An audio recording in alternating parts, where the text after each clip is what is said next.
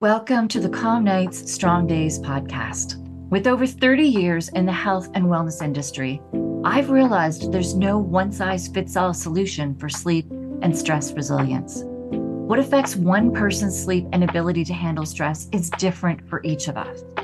The stage of life you're in, work and home stressors, your DNA, genetics, upbringing, social life, and more all affect how your body handles stress and your quality of life.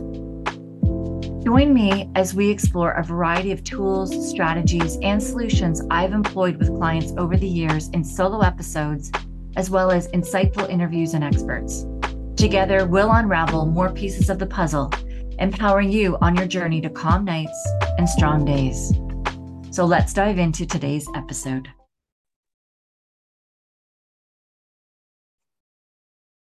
Right. Today, I am super excited to bring to you in the Burnout Expert podcast a guest who has gone through burnout themselves. They are the other side of the pond from me, they are in Australia. We are speaking with Simon, who is a husband and a father. He is based in Queensland in the Sunshine Coast. And he is also the host of the Mindful Men podcast. I highly recommend that you listen to it. I've been listening to a couple of episodes before Simon came on today, and I do know that many of you in my audience will definitely benefit from his podcast. He is the founder of Mindful Men, and which is a therapy practice that is dedicated to men's health and well-being. Simon's passion for mental health does come from living with obsession, obsessive compulsive disorder, depression, anxiety, and burnout throughout the last 30 years. 2023 marks 11 years since Simon first opened up about his mental illness.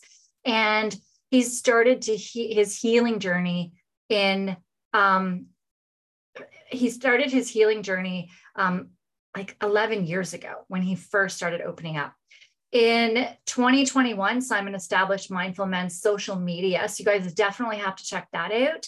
And he is sharing all of his lived experiences of mental illness um, to really inspire others, let you know that you're not alone, and let you know how to navigate it. So, with that being said, thank you so much for being here today, Simon.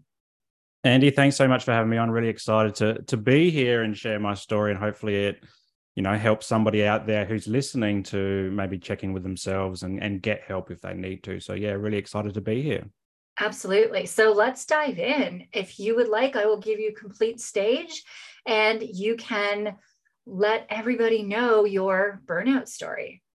Yeah absolutely. And and feel free to chime in as well. Sometimes it's nice to have a, a chat about mental health and and what it looks like in all its glory. But um, I was I'll, I'll paint a bit of a picture because it is a long story, so I'll try and be as short as possible. So we're talking about middle of 2020.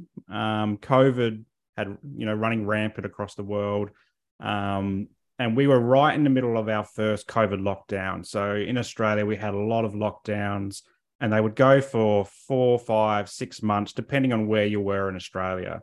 Um, and what a lockdown means for anybody who didn't experience a lockdown was basically you had to stay at home. Yeah. And you had to work from home. If you had kids that were school age, you had to to try and you know, help them do their study as well. Um, we weren't in that boat. My wife and I, we had a, a, brand new bub. So our daughter was born in the 2019 December. Um, and we also had a toddler. He was oh, three, four years old at the time. so my wife was doing that kind of, you know, looking after the kids, and I was working a full time job online. So we moved to Zoom um, pretty much, and I was also studying a part time master's degree in social work as well. Um, in the midst of that, we were, you know, not exercising as much as we used to. So the gyms had closed, so I'd stopped going to the gym um, trying to do a bit of running and, and walking around our local park because we are allowed to go to the local park and do that kind of thing. Um, but I also discovered this, or I was experiencing this mysterious back pain that I couldn't quite put my you know, finger on. I, I, put it down to a dodgy lounge room chair that I was using as a, as a makeshift makeshift office. But you know, I went to do all the stu- the uh, scans and X-rays, and and and the specialist couldn't identify what it was. And it's it's interesting because when I did recover from burnout several months later, the back pain disappeared. So this was my first introduction, and I guess into the physical being impacted by the mental aspects of us as well. Um, so that's kind of painting the picture of what I was doing in that particular, you know, moment in time. So the middle of 2020. And as you alluded to, I've got 30 years lived experience of mental illness as well. So I've lived with obsessive compulsive disorder since I was eight years old. Um, lots of different, you know, times of depression and, and anxiety comes along with that as well. And so I was also trying to manage this during COVID lockdowns. And I remember at one point, you know, we'd, we'd watch the daily news updates of, of COVID and, and the Premier and then the Prime Minister would also be selling, telling us these are the daily deaths, these are the daily hospitalizations.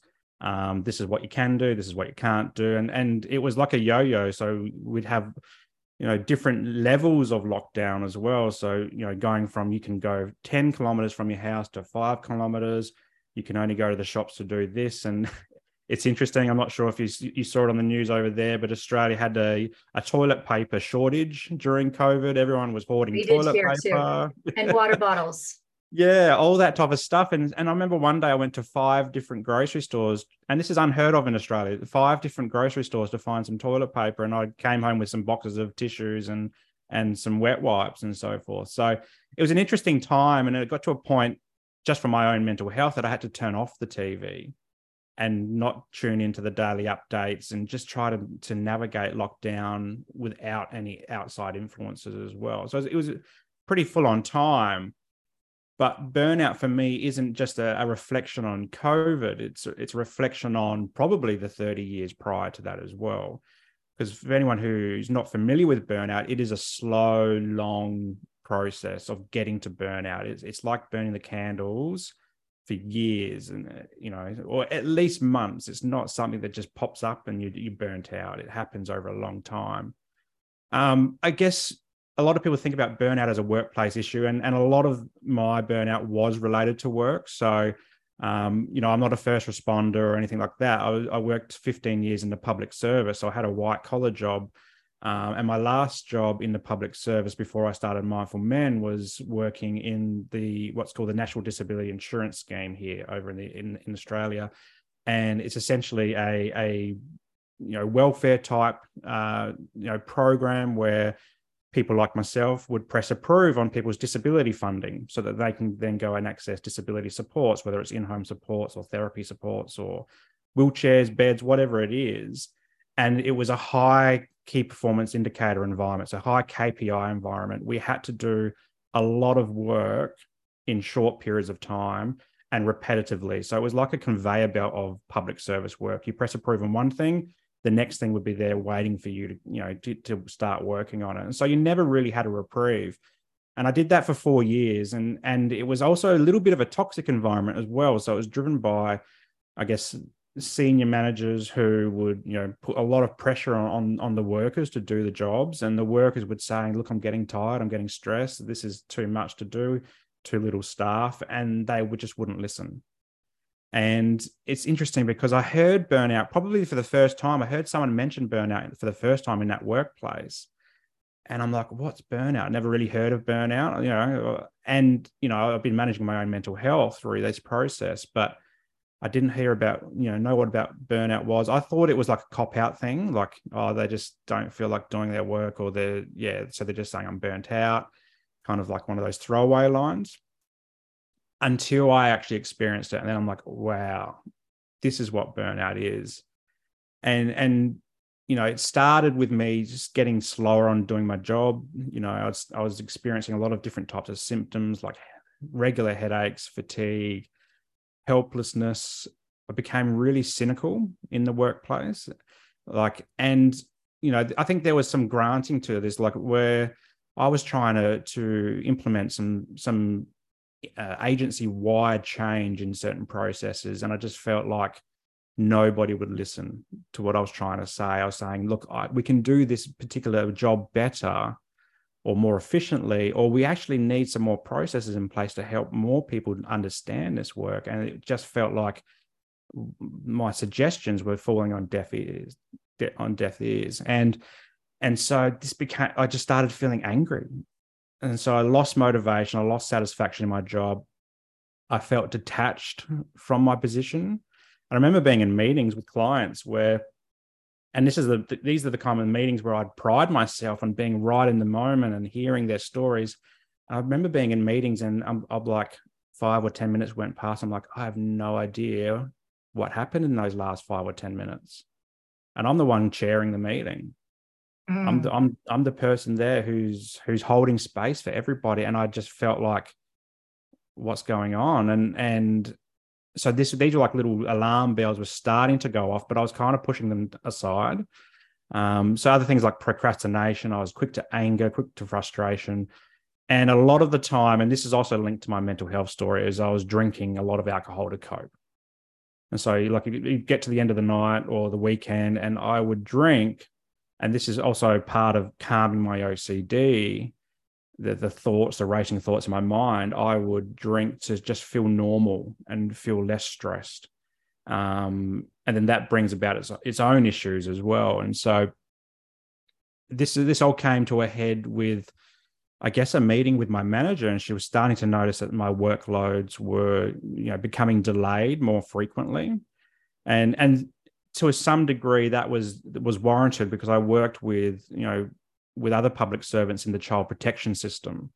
And so, two government agencies working together was very difficult to navigate that because we've got all got our own caseloads, and our child protection workers are they're hugely under the pump as well. They've got huge caseloads and not, and not enough staff to to work in that area. So there was often delays in my kind of work um, compared to the next person next to me who didn't work with child protection people. And so I'd, you'd often be compared in these environments. Why is your work so much slower than somebody's who's sitting next to you, even though you're doing essentially the same type of role? And and this frustrated me as well.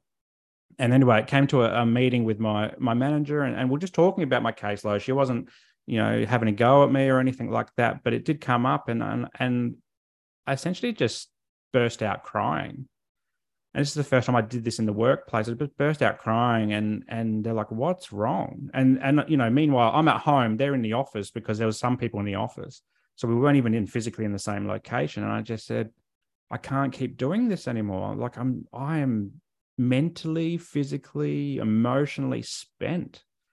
And uh, so I went to the doctor, and I'm I'm so grateful that I went to this particular doctor because I've got two doctors, and one of them he specializes in men's mental health and mental health generally, and the other is more of a family doctor um, who who doesn't specialize in mental health. And I, am glad I went to the, the one that specialized in mental health because he had experienced burnout previously, and he says, Simon, you're everything you're saying, what's going on, and you know your lifestyle as well with the working and the family and the studying as well, and your mental health history. These are all signs of burnout and I'm like, I thought I, I've never, I'm, I'm not burning out. Like I'm a guy. Like guys don't burn out. Like I've been doing this forever. Why am I? Why is this year any different to any other year? And that's when he showed, you know, he, he talked me through what the symptoms look like and that slow burn. It's this prolonged chronic stress that can lead to burnout. And so now I had a name for it. And I went back to work and said, look, the doctor's given me two weeks off and he said I'm I'm burnt out. And so, you know, my workplace were pretty good with that. Fortunately, because I had a 15 year career, I had a lot of sick leave available to me that had been banking and banking and banking. So I took that two two weeks, and then it got to the end of that two weeks. I'm like, I can't go back. Like I can't go back there yet. I'm not ready. Um, and I'm and you know these two weeks were me pretty much just sitting on the couch because I had no energy to do anything else you know, had no joy in life. I was stuck in the biggest this hole of despair, essentially.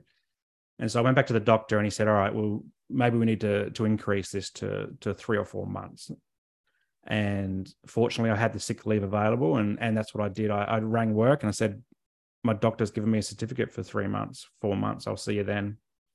and and and work were pretty good with it at that stage. If I had done that 12 months earlier, there would have been a lot of serious discussions had, and it it coincided with a change of management, which I was really fortunate about. Its timing is timing is everything in the mental health world. So um, yes. this was just really good timing for me, and so I um my doctor hooked me up in Australia. We get access to what's called a mental health treatment plan, which gives you subsidized psychology and counseling sessions for mental health. Um, and I lined up with a, a social worker, a mental health social worker. And I picked a social worker because in my mental health story, I'd been to psychologists, psychiatrists, counselors, coaches, probably, um, health gurus, you name it, I've done it. And I, because I was studying social work at the time, I just understood the language a lot better. And the, and, you know, I love being a social worker now and I love my social work studies. So just talking the language was so much more helpful. But I found a social worker who had experience in burnout. And also, it was interesting, she also had experience working in the public service. Good. And and the the public service agency that she worked for wasn't the same as mine, but it was one that my wife worked for. So I knew, and it was very similar. It was in that welfare space. There was a lot of KPIs. There was a lot of high stress, and so I thought this is going to be a great connection. And and yeah, we so we started working t- with each other. A lot of talk therapy, and through that, what I identified was that I had no joy in my life. And and again, I and I, I don't usually cry in front of people, but I burst out in tears several times with her, just saying like I'm just spent. I'm so down, and you know I was probably I was depressed as well, and and it was just I was so thankful for that three to four months off where I could just just let it all out. And from there start i guess a journey into discovery first discovering mindfulness. So you know i've got mindful men as my platform um, so that's where i first discovered mindfulness and then it's been a it took six months to get back to work mm-hmm. and i had a graduated return to work so when i went back to the office i did, wasn't doing full-time work i was doing initially for the first two weeks it was just catching up on things like emails but just walking through the door after three three or four months off I felt a lot of shame and, and stigma. But interestingly, even though I talk pretty openly about my mental health, nobody in the workplace or nobody outside of my GP, my counselors over time, and my wife knew I lived with OCD, depression, anxiety as well. And, and, and, you know, now my manager knew that I was burnt out.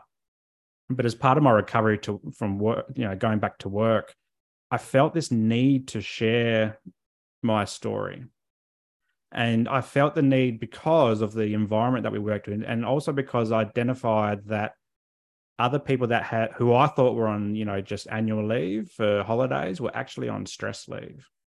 And I wanted to share my story, but A, to, to show them this is what burnout is, this is what the work, you know, this is what burnout looks like in our workplace.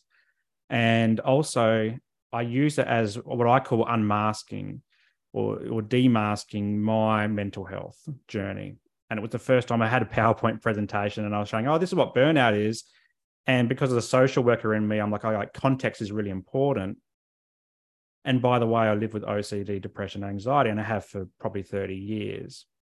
And that was really important to reflect on because when I think about my my burnout, a lot of the the things that I would do day to day in my workplace, but also at home and in study and everything I do in my life is driven by perfectionism.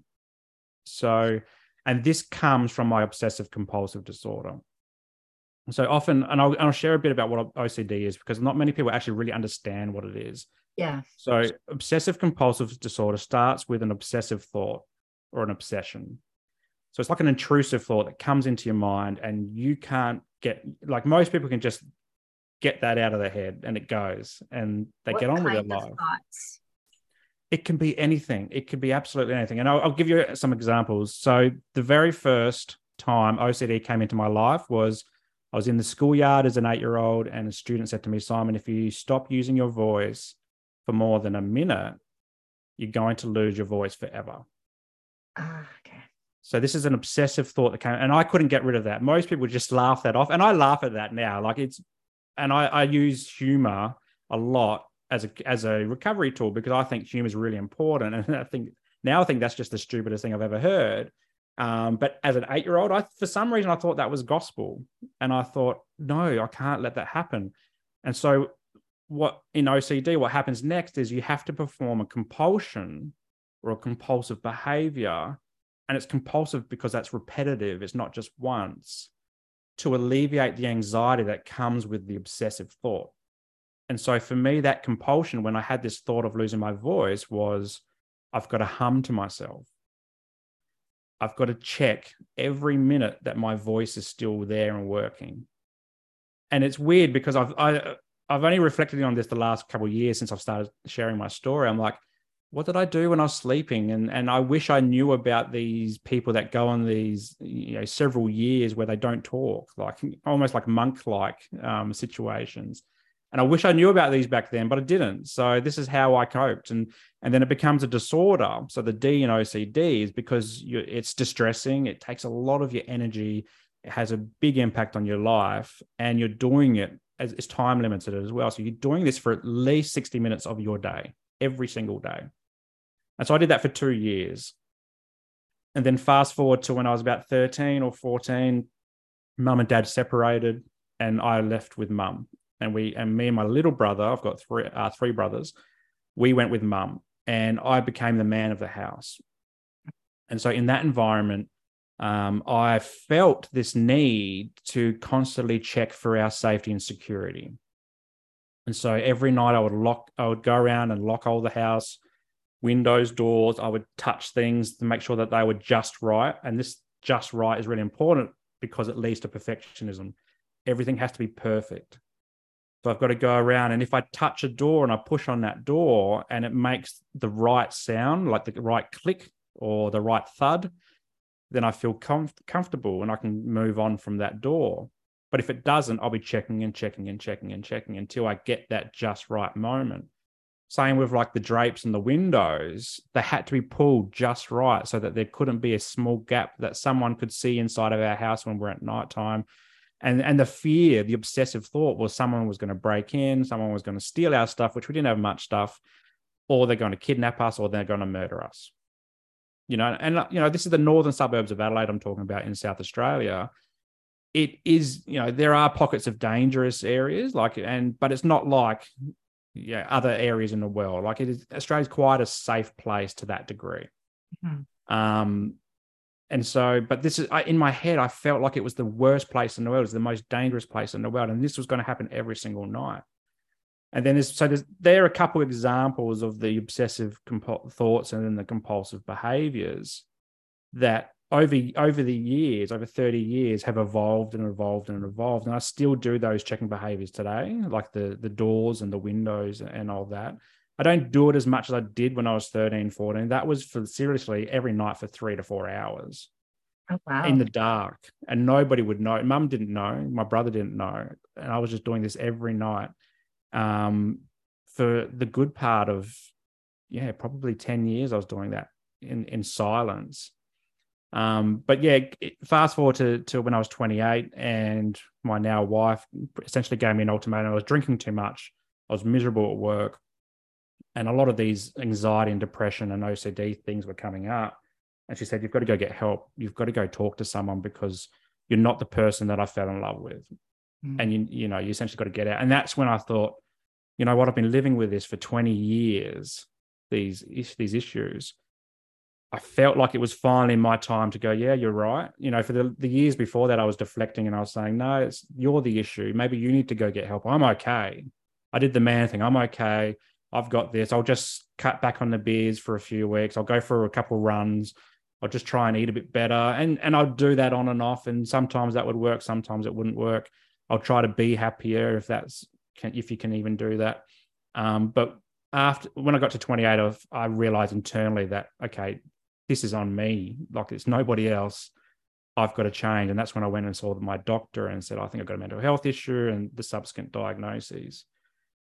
So then we come back to my burnout story, and I do go around in little little loops here, and and and this perfectionism is really is really driving me every single day. And I felt like for for 30 years, the bar of perfection was so high but I felt like it was a, a, badge of honor. I'd jump up and I'd smack that perfectionism bar every single time. And and something as simple as emails, for example, I'd write an email, and I for some reason I prided myself. As soon as an email come back into into my inbox, because I was at my desk all day, I would have to check it straight away. It's like the shiny light syndrome. I would check it straight away but then I would also respond pretty quickly and and usually in depth. And and people would often say, Simon, oh, thank you so much for that email. It's so insightful. You put a lot of effort in your emails. But what it is is a lot of perfectionism it was driving that because I would write it, I would rewrite it, I would rewrite it, I'd read it about 10 times. I'd make sure that the it's addressed to the right people. Um, I click send. And for most people, that's it. But for someone like me with OCD and this perfectionism thing, I had this obsessive thought that when I press send, magically the words in that email would change. And then there'd be profanities in it. It would look unprofessional. It'd be have the wrong information. It'd, it'd even have the wrong people that I sent it to. And so I'd go to the sent box sure. and I would reread it and reread it. And, and did, you know, if I read it, hang on, when I close it, did I read it right? So then I'd open up again. And and so, you know, I used to be able to do that really quickly because I was hiding this OCD about me. Nobody knew about it. But then over time, I just, I was basically just staring at a computer by the end of it. Yeah. And just like not even present. I was just staring at a computer. I was moving a mouse. I was probably touching the keyboard, but nothing was computing. It was like the lights were on, but nobody was home. And the energy that that takes to hide something, like while hmm. hiding the alcohol, hiding the OCD, hiding these things. Like I work with, I've been working with first responders since 2018, and oh, they're hiding that a call affected them. They're hiding that, you know, sometimes how much certain things at work are a struggle for them. Like the admit, like you were talking as well with where there's all this performance and what you do with your job is so personal right? Like you are, you became a social worker because you care about the human being, right? First responders become first responders because they care about the human being. It really doesn't actually matter what job people get in. They usually get into it because they do still care about the human beings. I have a friend as well in banking, and she cares so much about her clients. But then you have these people above you that are worrying about the numbers, worrying mm. about how that looks or or worrying about sometimes there's these political pulls from above as well that they have to do things a certain way and there's times you're like that can't even happen. Like in order for me to make that happen i have to make other people on our team sacrifice. Like even my husband does planning and there's events here. Right now our playoffs are going on. And but when he's doing parades or just regular events that are around they they quite often because of the political pull of the people doing these events aren't accepting that they don't have enough officers to cover all of these man points that somebody from above calls somebody from above and then he's told you have to take other guys he has to take guys off the street when we're already short staffed mm-hmm. that all of these it, it, it emotionally plays on you like yeah. all of this stuff really does take its toll. So you were saying that you went into work and you did this presentation with them and you owned up to the OCD, you owned up to the depression and the anxiety, and you owned up to the burnout. And what was the reaction? Oh, so many people come up to me afterwards. And I, I did this in my immediate office, but then I also, we had a, a footprint that expanded to a couple other office, offices, offices, you know, within an hour's drive of us or so, two hours drive. And so many people would touch base after me and say, Simon, didn't realize you're going through that. And then they were asking about the OCD and the depression. And some people were like, oh, now I understand why you say things the way you say things or do things the way you do things. But a few people said, Simon, you, you, the, this burnout thing, I'm experiencing the same. Yeah. And the first thing I would say is go see your GP because so you were the first in the office. Were you the first in the office to say, like, hey, but really dive in to let other people know? to the to the big extent yeah, yeah, to that big extent other people and this is where i said you know before i said other people i thought were on annual leave for holidays they they came to me afterwards and said yeah, I was burnt out. I was on sick leave. Mm-hmm.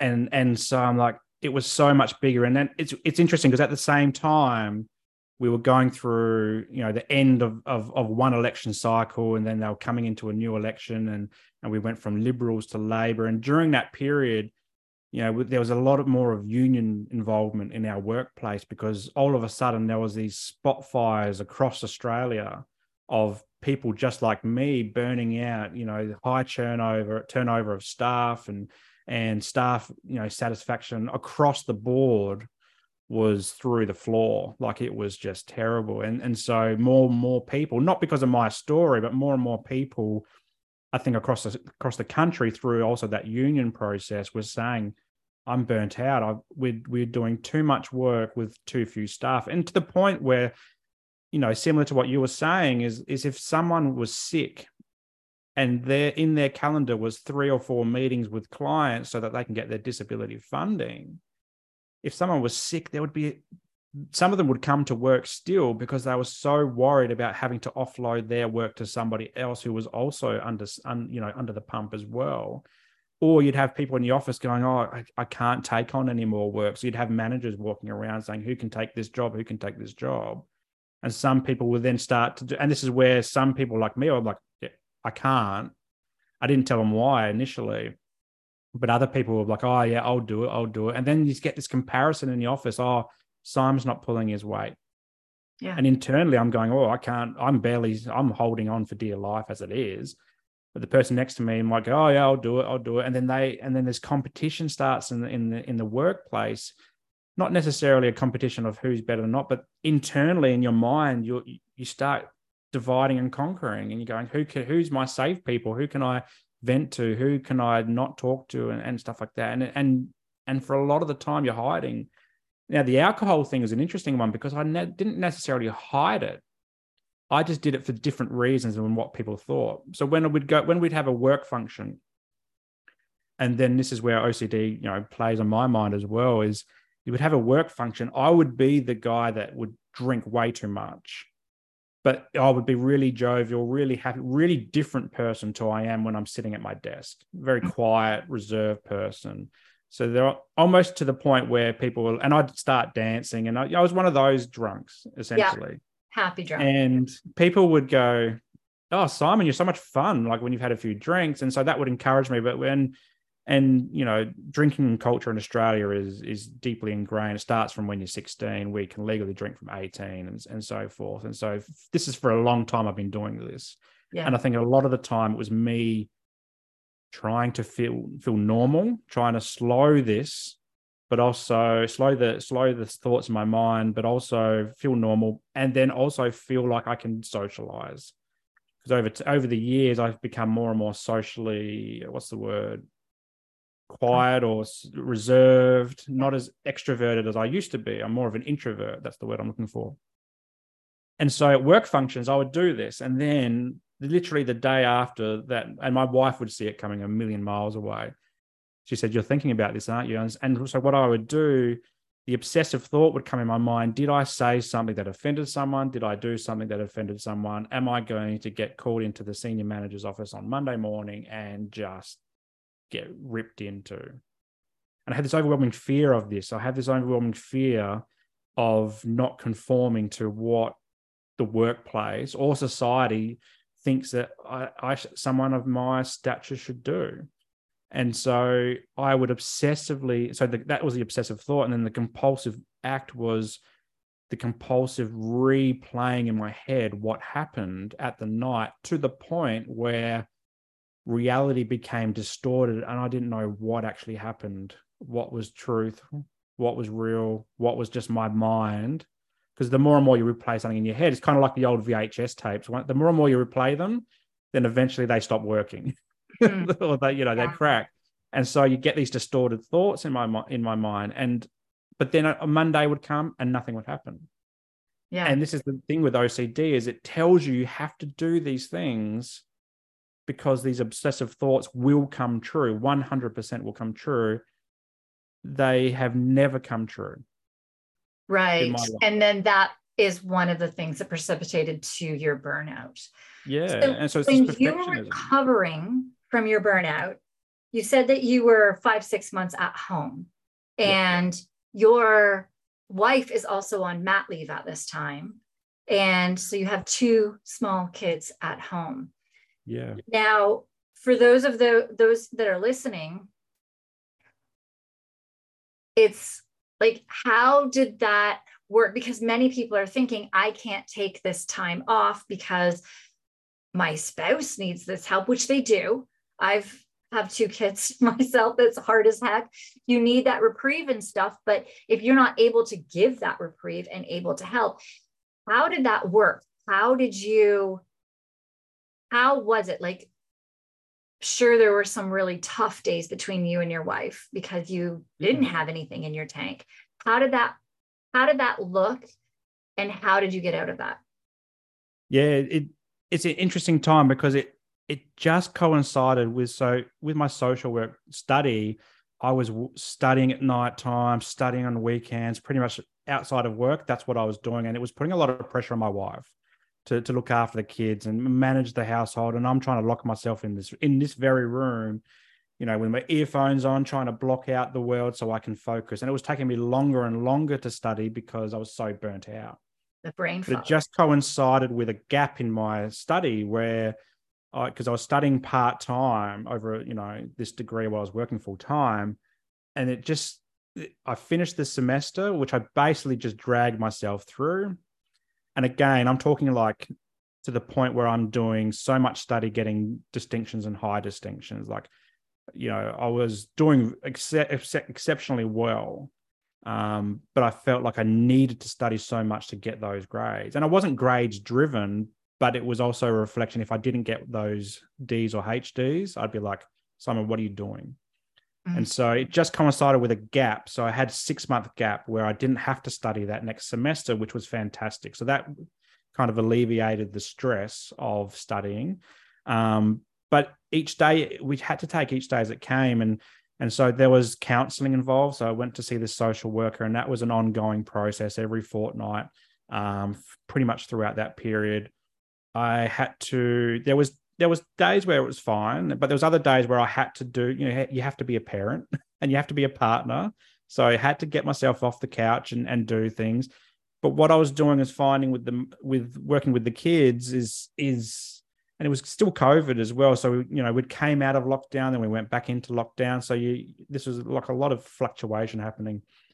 Um, but I found when I just started working with mindfulness and I started to discover things like being in the moment, being grounded in the moment, I had these little pockets of joy, which I for a long time hadn't had.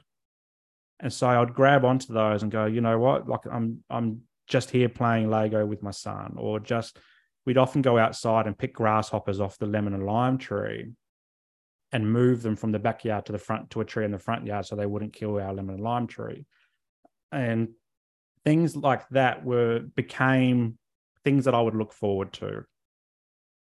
Or going for a walk with my with you know changing my music from heavy metal if I'm feeling angry to just something calming like Jack Johnson acoustic slow um, things like that. But a lot of it was day by day. And my wife she she's a she's an amazing person very she's very different to me. I'm a very emotionally driven person. She's very rational.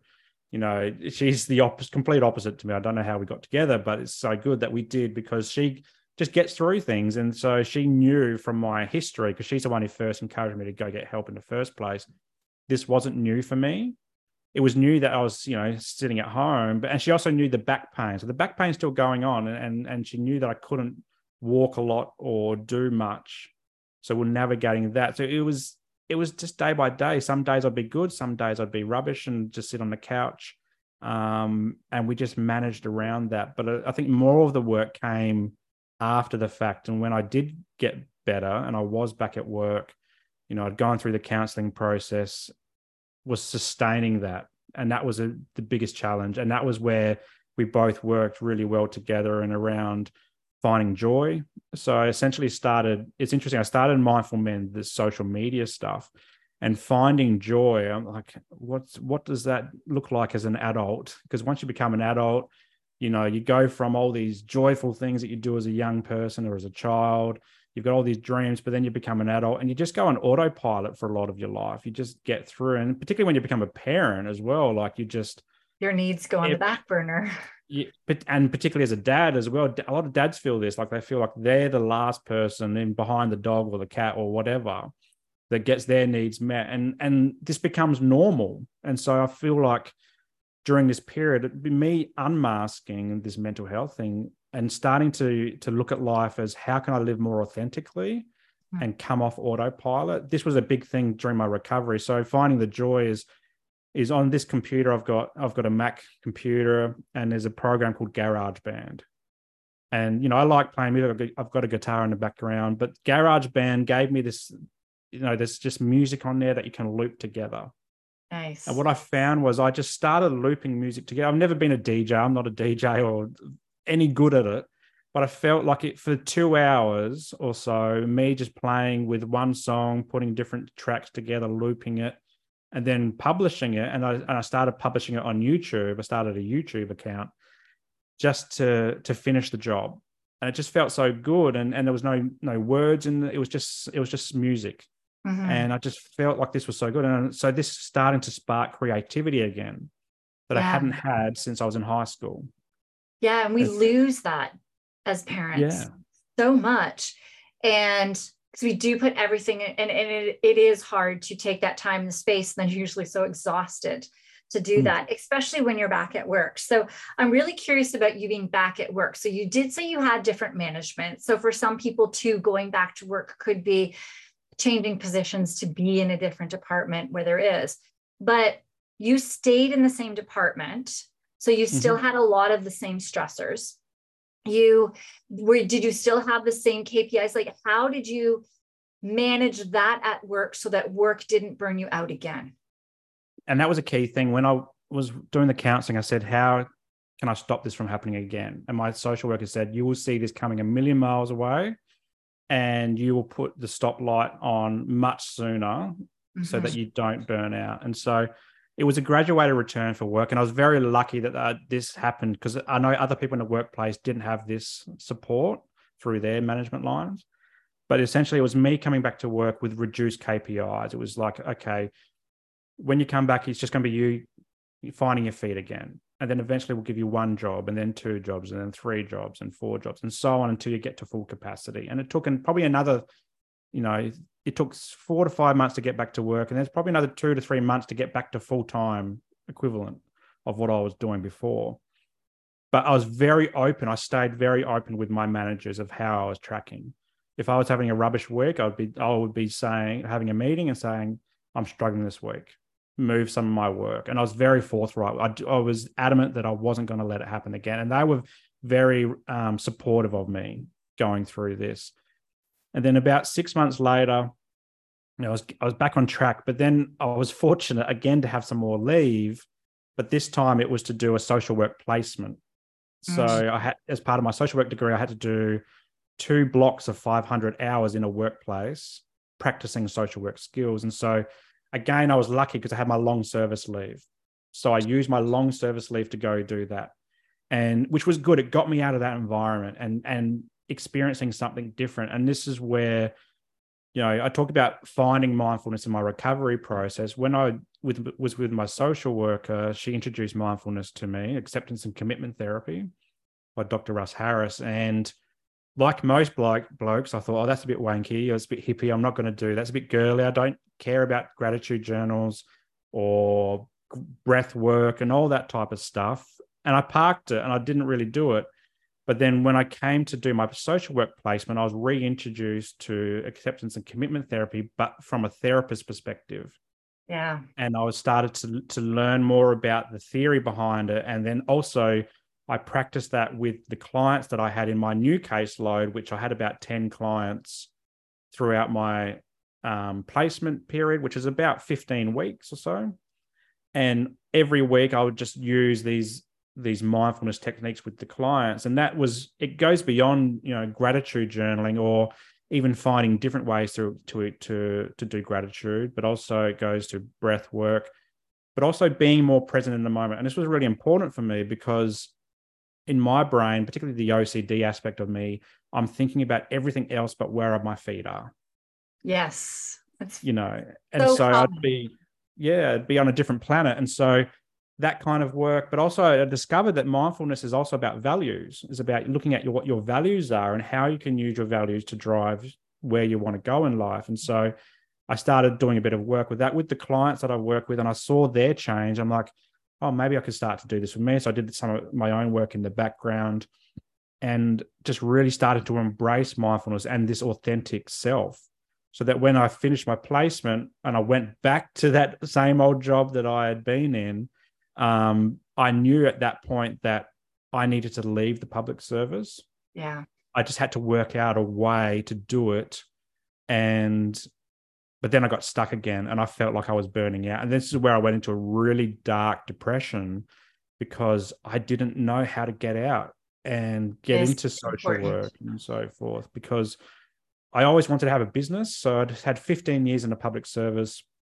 I studied, I did a bachelor's degree like right at the start when I was just out of high school but my social work degree became came as a mature age student. So i was more committed as a mature age student. I knew what i wanted to do with life and i wanted to be a men's therapist. And i wanted to help other guys just not bottle things up for 20 years like i did. And i want them to use mindfulness because i discovered mindfulness. I'm like actually mindfulness is pretty cool. And it's really it's it's it's really um you know contemporary practice and, and a lot of people are doing it at the moment and but how do I do that? And so I fell in this depression because I thought, oh, I'll just I'll get the approvals from work because it's everything in a public service. You need their permission to do anything, and so you know, I say I want to start a, a business where I'm doing therapy. Um, can I have your approval to do one day a week and then two days a week, and then gradually I'll stop coming here and I'll just have this other business. And they initially said yes, but then when it got to the senior managers, they're like, no, there's too much conflicts of interest. Mm. I'm like, okay, and so that that's that's that's what knocked me down. I'm like, oh, how am I going to do this? Like, I, I don't have money sitting in the bank where I can just leave and, and still pay a mortgage, still have the kids go to school and and childcare and just live essentially. And it came in, in a in a roundabout way. We had a brand new car on order, a new a Toyota Hilux Ute, and because of COVID, everything was taking longer to come get shipped in into Australia. And so what we thought was a six month wait was actually turning into a nine or a 12 or 18 month period. And we we drew the money out of the mortgage to have this new car because my old car just pretty much was struggling to get out the driveway. Um, and I said to my wife, why don't we just take the deposit back for the new car, you know, 60 grand car or whatever it was, and spend half of that on a secondhand car and then put the other half into me starting this business. You found a and way. That, that would be the mortgage repayments. And so, and surprisingly, my wife is usually the one to reject all my ideas because she's got the rational head on her. But she's like, let's do it. And I'm like, what? so so essentially i took a bit more leave from work and and just trying to get through the depression and because i was having a lot of suicidal ideation as well as part of this. And then when i came good i i did it. I i and and during that time i was trying to set up the website for my business and and get policies and and processes in place so that i could start work and start advertising. And then yeah i had a phone call with my boss uh, my my managers and I basically said I I can't come anymore. i am I'm, I'm going to go do this now, and they they were so happy for me. They like they this was finding me joy again, and I I made this step. So now since August last year, I've been doing the therapy practice Mindful Men, and I've never done a business before, and, and I'm finding my feet finally. And and it's interesting because of burnout. I think I'm now in a place where I'm living more authentically I'm using mindfulness regularly, both with my clients, but for myself as well. I don't see it as a wanky, girly, hippie thing. Um, and now I'm supporting guys every single week in the work that I do to to live more authentically themselves as well. And so it's been an interesting draw. It's it's amazing where I'm at at the moment, but compare it to a couple only a couple years ago when I burnt out. I don't think if if burnout didn't happen, I don't know if I'd be here doing what I do now. And even as you said earlier, you know, having the Mindful Men podcast and sharing the stories, um, I, I, I, see so much value now in just sharing these stories across the world because it could be someone listening who, like me, bottled things up for 20 years and has never got help. And hearing my story or the stories that I have of, of the guests that I have on my show as well, it just hopefully inspires them to open up and start, you know, come off of autopilot and into a more authentic life. Absolutely. And I just, I really want to recap on what you did say too is that like you have to get to that point I want to rephrase that because I don't like that sentence. It's not that you have to get to that point in burnout. Most people wait until they get to that point in burnout. And so you and I are here really trying our best to let people know of the signs so they don't have to wait to where you and I got to before everything crashed. Like my moods were all over the place. I was struggling to handle things with the kids. Um, I am surprised my husband is still married to me. I, I mean, he's the most amazing man, but he couldn't look at me some days and smile because it was smiling the wrong way. Mm. And it is just amazing what the points we get to until we're ready to make changes. And there's that fear as well. I mean, you worked in public service, which I'm I'm not sure about Australia, but I'm going to make an assumption that is similar to here where you have a pension.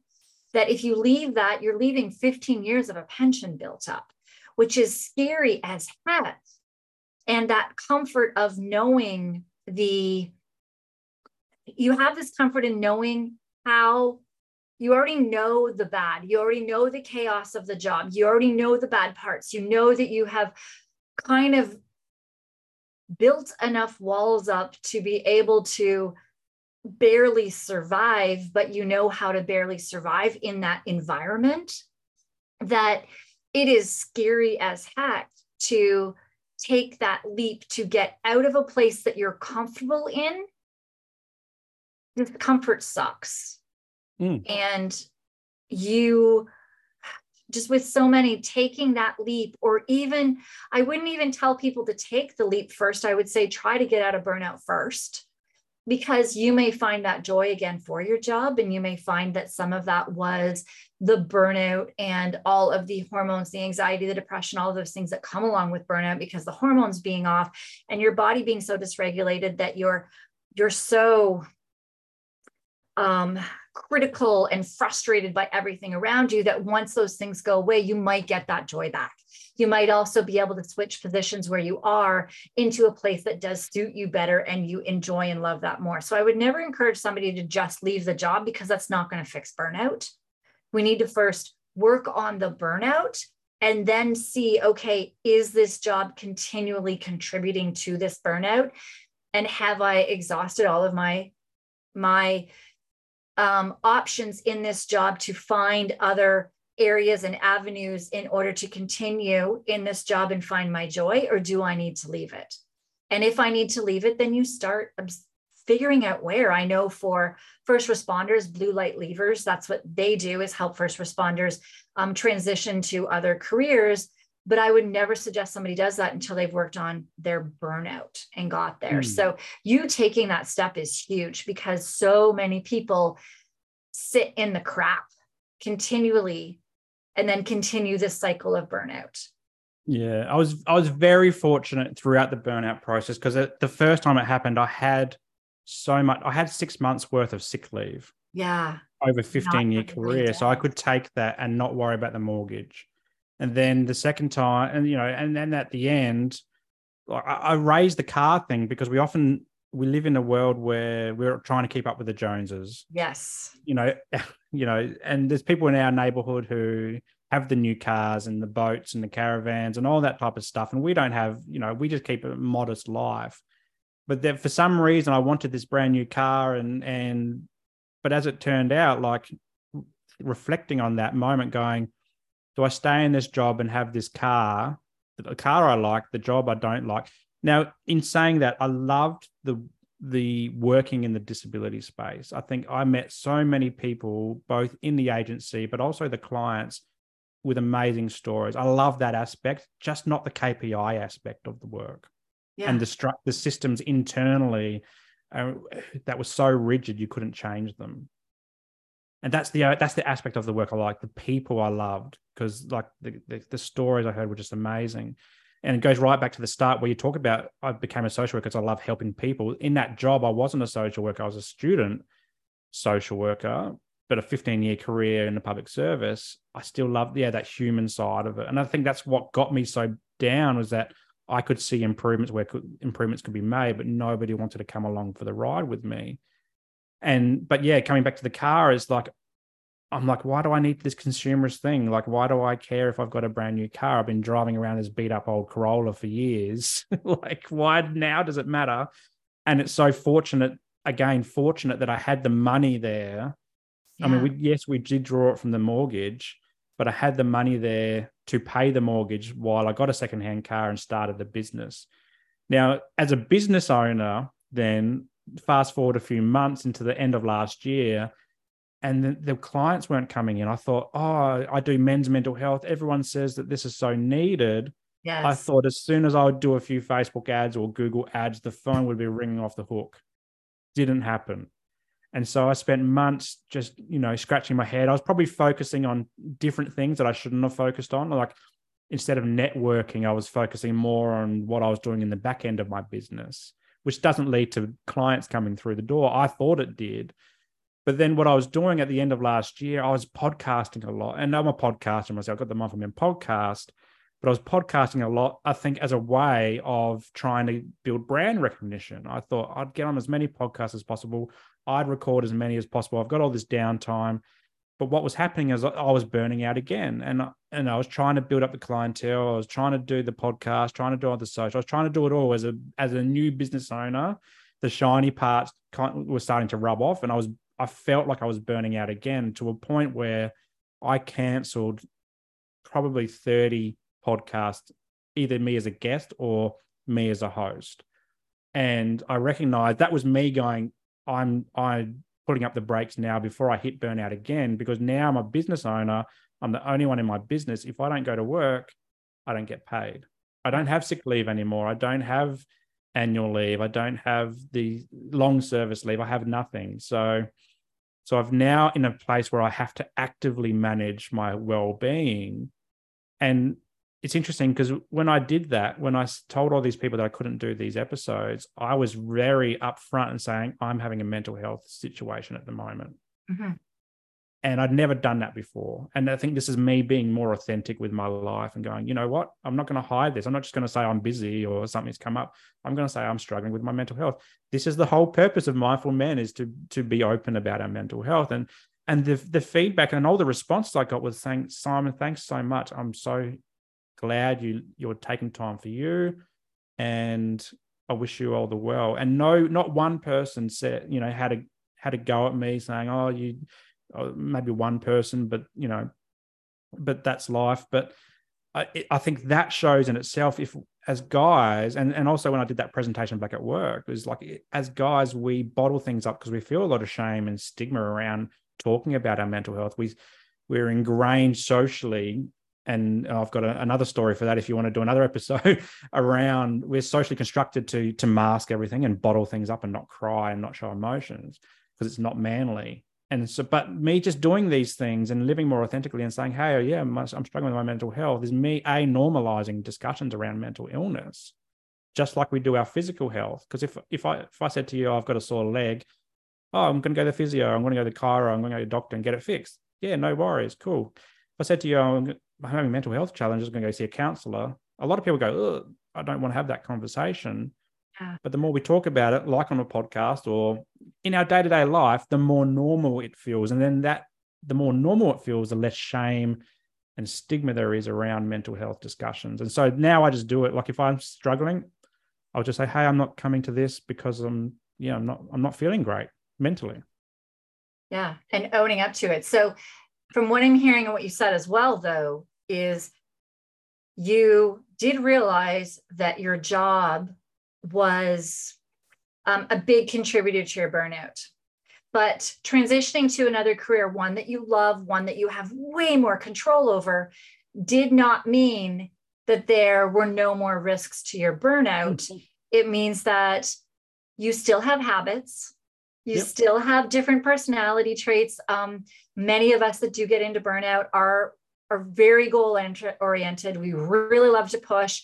We set the bar high for ourselves that it, even if you are going to transition to another career, don't go into that blindly. go into that understanding that you are going to have certain traits that you're going to have to notice in yourself, certain habits that you do in order to make sure that you're not repeating some of the patterns that happened in your prior career in order to decrease and mitigate your burnout. But burnout is because of our personalities. I think burnout is it's going to be a lifelong process. I know for me as well, exactly what you're saying with podcast interviews. I where I found you was from a link on a Facebook group. And I I have so many podcast interviews booked right now, but I did exactly. I started saying, oh my gosh, so many people are booking in that I started booking people in in June and July now. And I'm only doing one day a month. So I'm like, mm. nope, one day a month, getting them in. And I've got my podcast interviews for the whole month done in that day. Whereas what I did this month was I put them all over the place. They're all over the map. And I'm like, ooh, this is going to burn me out. So once we see things, we have to make those decisions. Once we think, see that things are affecting our family.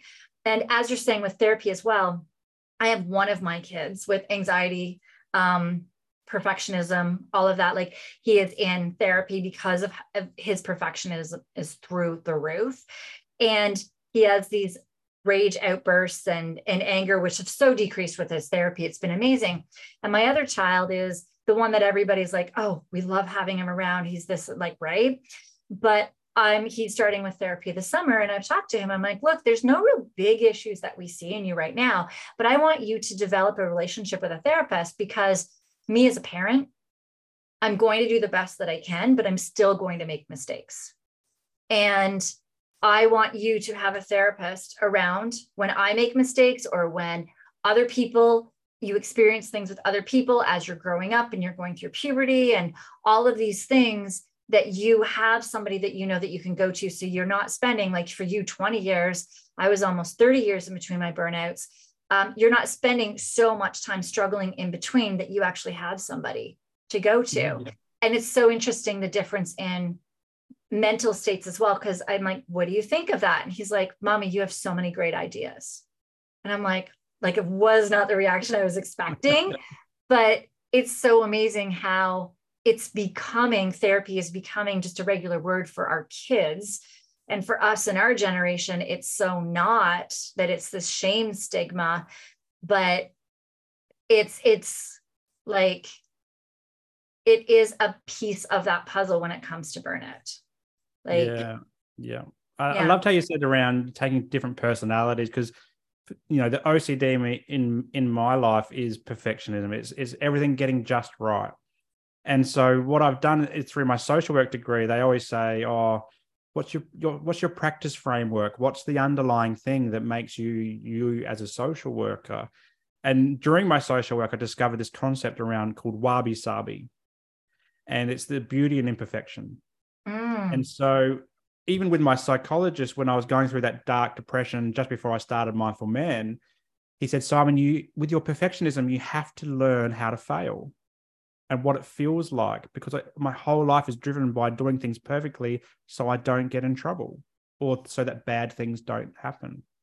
And so I'm really embracing, particularly my business, this concept around wabi sabi and that there is beauty in imperfection and in fact, it's a good thing for things to be imperfect. So wherever I get the opportunity, and this includes my social media and, and all that and the podcast and and everything is you know what if it's not 100% it's okay the world's not going to crumble because when i keep trying to make everything 100% that's when my world crumbles yeah so so yeah yeah and i've learned as well with my son that i have to vocalize my failures, vocalize my mistakes, because he somehow doesn't see that my mm. husband or I ever make mistakes. So I have to say, oh, guess what I did today? And I have to own up to it in front of my kids and make sure that he's seeing that I'm failing and I'm making a mistake in things as well. And what I'm doing to fix that or correct it or work on it, or I'm just like, eh, whatever, you know, just mm. to, to let them go. Amazing. Well, Simon, this has been such a great conversation. I'm so grateful. If before we go, I'm going to ask you one question, but before I ask you the question, how can people find you? Yes, I'm pretty active on social media. So I'm on pretty much most social media platforms um, under Mindful Men. Um, yeah, mindfulmen.oz is generally how I how I put that to differentiate me from every other mindful man in the world. Um, but yeah, primarily my website as well. So it's www.mindful-men.com.au. That links to my social media. That links to the Mindful Men podcast as well. Um, but it also for Australian based um, people who are interested in working with me, they can access information about my therapy services there. But I do primarily only work in Australia. Mm-hmm. Um, but yeah, the the social media and the podcast is with guests across the world, just like yourself. And and I think it's amazing talking to people across the world. And and it's interesting how even though we're separated by vast seas or vast land, that our stories are very similar. Yeah. Um, and I've talked to people from all over the world around things like OCD, depression, burnout, um, addiction, all that type of stuff. But it all there's very similar stories in, in everybody's you know journeys, which is really cool to hear, um, but also to project to the world and show everyone that they don't have to live in silence. Because for me, I've you know, and many people who live with mental health issues they think that the, the only person in the world experiencing that particular issue, like burnout, for example, they when you go through burnout, you feel like nobody's ever experienced all this stuff before, but so many people have. So vocalizing it, I guess, increases awareness, but also increases the the this knowledge that we're not alone and that there is help out there as well. Amazing. Yeah. So we will put all of the links of your social media down below.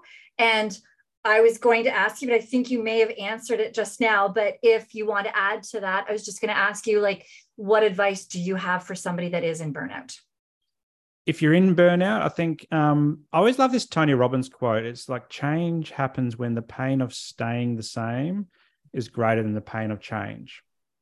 So, if, whether it's burnout or any mental health situation, or not even a mental health situation, could be a relationship issue, substance addiction, uh, you know, anything, disability. It's just when you have that light bulb moment, you go, you know what, I, I can't keep doing this. That's when great change happens. And that's when connecting with your friends or your family or a therapist or a GP or or a coach or something is when that happens, recognize it, reflect on it, and just go for it because you know there's no point, as you said, sticking in a job that where you feel comfortable, for example, if you're just miserable so it's looking at the options, looking at yourself first, going, okay, how can I improve my my position at the moment? Is it through better self care? Is it through therapy? For some people, it's medication. Whatever it is, do that work first, and then you know branch out. You know, is it? Do you need to change jobs or careers or do some study? do you just need a vacation? Some people just need to get away. When's the last time you did that? You know, and we've had a lot of turmoil from COVID the last couple of years. That's now eased. The world's open again. And so I think it's just around recognizing that need to change when it happens and then, yeah, exploring it as we've talked about, exploring what that looks like in a rational way, not just jumping headfirst into something different. You've got to actually think about it and put the two, you know, points together. Yeah. And as I talk about a lot, there's so many different stressors that we're experiencing. I deal with all the physical, the hormones, the gut, the sleep, uh, all of that. That's what I specifically deal with. But as I speak about a lot in this podcast, is there's so many different you have your social stressors your different physical stressors nutritional stressors which i work on those ones but then we have all the mental uh, there's just there's so many different stressors your toxins um, which i can dive into that as well with some. So there's so many different aspects and where somebody starts is where wherever you feel that is the best place for you to start or you want to start is the place to start definitely mm-hmm. and slowly working your way through all of the stressors as as you're able. Yeah and, and the thing uh, to add to that is just it it just takes as long as it takes. Yes. So it's not a race. It's for some people i've heard stories oh they within three months they're okay. Mm-hmm. other people like me it's a, it's a it's a lifelong journey. It's it's yes. just it, it takes as long as it takes and that's okay um, it's just about finding, as you said, you know, finding what works for you and then going with that. And, you know, you can only just do your best as well. Don't, I always like this concept around one step at a time or just trying to be 1% better today than you were yesterday. It's just, it's a yes. slow thing. You're not going to climb a mountain in one day. It takes each step at a time and just focus on that step. And then you'll be on a, on a great pathway. and acknowledge that step once you've gone past it instead of skipping to the end goal. Yes. Definitely. Yes. All right. Thank you so much. And um, I know everybody, this has been such a great episode for everybody to listen to. And everybody go check out Simon's podcast, go check out his social media. And um, yeah, thank him for coming on here. Andi, thanks so much. I really enjoyed it. My pleasure.